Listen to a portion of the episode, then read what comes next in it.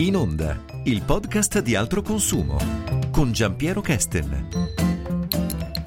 Ah, il caffè. Tradizione italiana da secoli. È motivo di infinite diatribe anche. Meglio quello al bar o quello a casa? E quello a casa?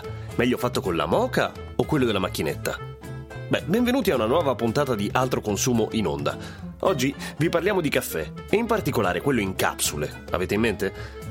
La bontà, come immaginerete, è solo uno dei parametri che vengono misurati durante i test. Per esempio, vedremo cosa c'è dentro le capsule. Caffè, direte voi, certo, ma come scopriremo c'è anche dell'altro. Prima degli aspetti, diciamo, tecnici, parliamo con Emanuela Cervilli, che è giornalista di altro consumo. Come fate i test delle capsule del caffè?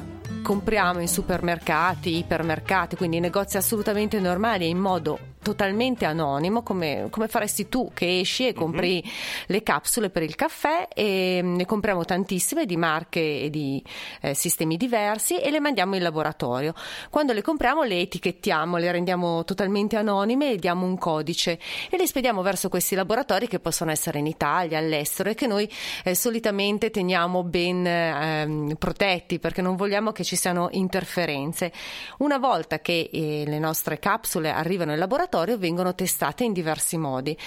Naturalmente ritornano da noi mh, dei dati. Questi dati sono per noi i fatti su cui eh, costruiamo il nostro articolo, la nostra informazione che può essere poi utilizzata tutti i giorni. Ma la cosa importante è che noi non ci facciamo mai influenzare da quelli che sono stati i test precedenti oppure da marche magari famose o da modelli di eh, magari della stessa marca che sono risultati molto bene in test precedenti. Siamo assolutamente oggettivi.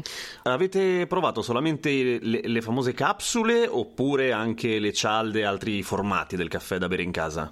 Allora, il test più recente che abbiamo fatto ha proprio focalizzato l'attenzione sulle capsule.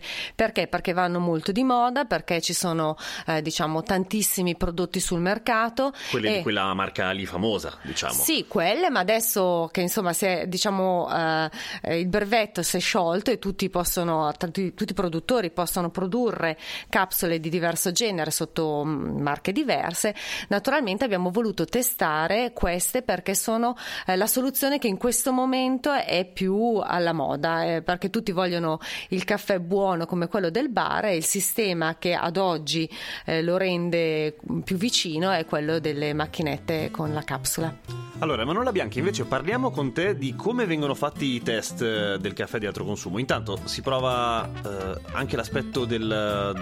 immagino tutto, cioè nel senso se è buono da un lato e se è sufficientemente ecologico dall'altro. Noi eh, nei nostri test partiamo addirittura dalla lettura dell'etichetta per verificare se eh, tutte le informazioni obbligatorie anche per legge sono presenti e soprattutto se sono presenti delle altre indicazioni interessanti per il consumatore. Nel caso del del caffè, ad esempio, abbiamo verificato che fosse indicata l'origine del caffè, solo in pochi casi l'abbiamo trovata, piuttosto che l'indicazione della data di produzione che dà un'idea della freschezza del prodotto e anche in questo caso eh, non tutti la riportavano. E una volta verificata l'etichetta, come eh, dicevamo, i campioni vanno in laboratorio. Il laboratorio, nel caso del caffè, abbiamo verificato diversi parametri. Innanzitutto alcuni parametri legati alla sua composizione definizione. Ci sono infatti delle indicazioni non nella legge italiana ma nella legge portoghese, ehm, indicazioni su ad esempio l'umidità che deve avere questo caffè. Un'eccessiva umidità può danneggiare il suo aroma e, la, e metterne a rischio la conservazione, piuttosto che ad esempio l'estratto eh, che si produce con l'acqua calda che dà un'idea della corposità che eh, avrà poi il caffè una volta che lo abbiamo preparato. Scusami, ma voi avete, vi siete appoggiati un po' alla, alla legge portoghese perché? Perché in Italia non esiste niente in merito? Non esistono dei riferimenti di legge, quindi per avere comunque delle indicazioni abbiamo utilizzato dei riferimenti che sono invece in vigore in altri paesi, cioè, in questo caso in Portogallo. Cioè gli unici che ci sono in, in Europa probabilmente? Eh, sì, c'è qualcosa anche in Belgio, ad esempio abbiamo utilizzato anche un riferimento belga, eh, comunque sia in Italia invece non c'è nulla del, non c'è nulla del genere, quindi eh, abbiamo utilizzato dei riferimenti di altri paesi. Senti, c'è il, il rischio che ci sia qualcosa qualcos'altro nel caffè, oltre al caffè? Cose che fanno male? Sì, ci sono alcuni contaminanti che siamo andati a ricercare che possono essere dannosi per la nostra salute. Parliamo del, eh, di tossine prodotte da muffe, il nome eh, particolare, il nome diciamo con cui viene chiamata è ocratossina A. Si tratta appunto di una tossina che eh, viene prodotta eh, da muffe che si possono sviluppare sul caffè se le eh, condizioni di temperatura e di umidità non sono quelle adeguate. Ma posso rassicurarti perché su tutti i nostri campioni non abbiamo trovato tracce Ah, di ocratossina. Questa è una buona notizia. E poi cos'altro c'è? Al contrario, invece, abbiamo trovato un altro contaminante pericoloso per la salute che è l'acrilammide. Che cos'è l'acrilammide? È una cosa che, che- che ci mettono dentro, una cosa che, che si forma dopo che lo compri il caffè. Che, che cos'è? No, l'acrilamide è una sostanza che si forma durante la torrefazione, quindi diciamo che in questo prodotto è quasi inevitabile. Le aziende, chi produce caffè è a conoscenza di questo problema, ormai da anni se ne discute e in effetti negli ultimi anni abbiamo assistito ad una diminuzione dei valori di acrilamide che ritroviamo nei caffè. Tant'è vero che eh, noi abbiamo misurato l'acrilamide presente nei nostri campioni, in tutti era presente, ma eh, sempre al di sotto di quello che è un limite che viene utilizzato come riferimento attualmente in Europa e che dà indicazione appunto di un'eventuale tossicità e quindi rischio per il consumatore. Ma quindi c'è anche nel caffè normale, cioè c'è sempre stato anche nel caffè del bar, perché anche quello è torrefatto. Sì, sì, in tutti i caffè, in tutti i caffè è presente l'acrilamide, non dipende in questo caso dal tipo di erogazione del caffè, è un qualcosa che è presente proprio nella materia prima, quindi nei chicchi di caffè una volta torrefatti. Questo è l'aspetto chimico, quindi quello che viene testato in laboratorio, ma per quanto riguarda il sapore, se è buono o no, testate anche questo? Sì, certo, sui prodotti alimentari facciamo sempre dei test d'assaggio, in particolare nel caso del caffè facciamo un doppio test d'assaggio. Essendo un prodotto così particolare ci rivolgiamo sia a degli esperti che valutano l'aspetto anche eh, visivo del caffè che viene appunto ottenuto con queste capsule. Cioè, deve essere anche un po' bello il caffè. Sì, deve avere una schiuma che ha un determinato colore, determinate caratteristiche. Mm. Si dice color nocciola, ad esempio la schiuma deve essere color nocciola, non troppo chiara, perché altrimenti eh, significa che quello che si è ottenuto non è stato ottenuto in maniera idonea. Ok. Piuttosto che ovviamente il- l'odore, quindi i profumi che emana questo caffè e infine il sapore. E dall'altro lato abbiamo chiesto ai consumatori che hanno partecipato al nostro festival nel mese di settembre di assaggiare sempre in maniera rigorosamente anonima i caffè eh, che eh, abbiamo preparato per loro. Sono stati più di 350 gli assaggiatori che si sono avvicendati al nostro bancone. diciamo che i risultati, sia nel caso degli esperti che nel caso dei consumatori, questa volta non hanno premiato tanto questi prodotti, nel senso che diciamo, hanno preso una valutazione appena sufficiente, ecco, nella maggior parte dei casi. Ah, non Addirittura- bene quindi. No, non tanto bene e soprattutto i più severi sono stati gli esperti che hanno penalizzato diversi campioni. Tu a casa che caffè bevi? Io bevo caffè in capsule.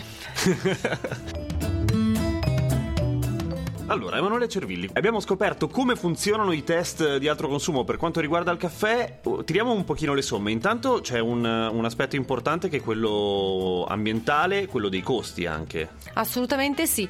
Allora, quello del portafoglio, partiamo subito con questa Vai. cosa che interessa a tutti. Naturalmente la soluzione più economica è il caffè in moca, costa circa 10 centesimi a tazzina. La capsula produce un caffè che costa 4-5 volte di più, quindi eh, 50 centesimi circa più o meno. Naturalmente poi ognuno fa i conti in tasca e in base alla propria famiglia. Sicuramente chi vede la tazzina mezza piena dirà che comunque risparmia circa 60, 50-60 centesimi sul costo invece tipico del caffè espresso. Quello del bar, diciamo. Quello del bar, E ci sì. assomiglia abbastanza, tutto sommato, Sì. è buono. Per chi invece è un pochino più pignolo e vuole fare proprio il conteggio giusto, noi abbiamo fatto un calcolo approssimativo, eh, se una famiglia è composta da quattro persone e più o meno si beve in un anno quattro caffè al giorno, il totale sono 1400 caffè, il costo, eh, il costo è notevole, a seconda del prodotto che viene scelto si può passare da 260 euro a 574, quindi insomma incide anche sulle nostre tasche. Se uno fa una scelta ambientale, sicuramente la scelta più green è quella del caffè in moca perché il residuo va nell'umido e la moca, insomma, essendo di alluminio e in parte in plastica, viene assolutamente riciclata.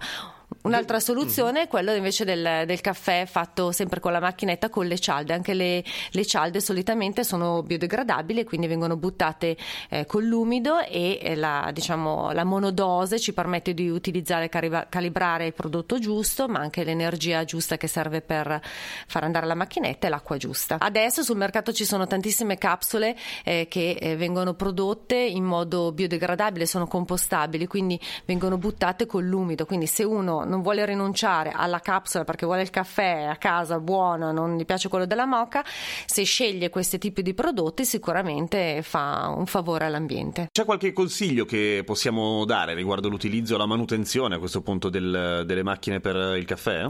Sì, la macchinetta va pulita, va pulita perché come tanti prodotti, t- tanti elettrodomestici, è anche un ricettacolo di muffe di batteri. Uh. Che schifo, sì. Eh, si annidano soprattutto nella vaschetta dove, si, ehm, dove cadono le capsule eh, diciamo usate e nella vaschetta raccogli i liquidi, quindi dove rimangono i residui di, di caffè. Quindi va pulita eh, con una pulizia che è quotidiana. Dopodiché ogni sei mesi o 300 caffè diciamo, va fatta la decalcificazione o con prodotti specifici oppure si possono comprare mh, mm, la, la, soluzione più economica è comprare l'acido citrico che però non è che si trova proprio ovunque, uh, online si trova e naturalmente è un prodotto naturale naturale ma va usato nel modo giusto, quindi va anche diluito eh, circa 10 grammi in un litro d'acqua e poi insomma attenzione. Quindi, se anche voi, come Emanuela Bianchi, bevete il caffè in capsule, beh, ricordatevi di fare un po' di pulizia nella macchinetta, che altrimenti rischiate di bervi un caffè corretto con i germi, e non è il massimo.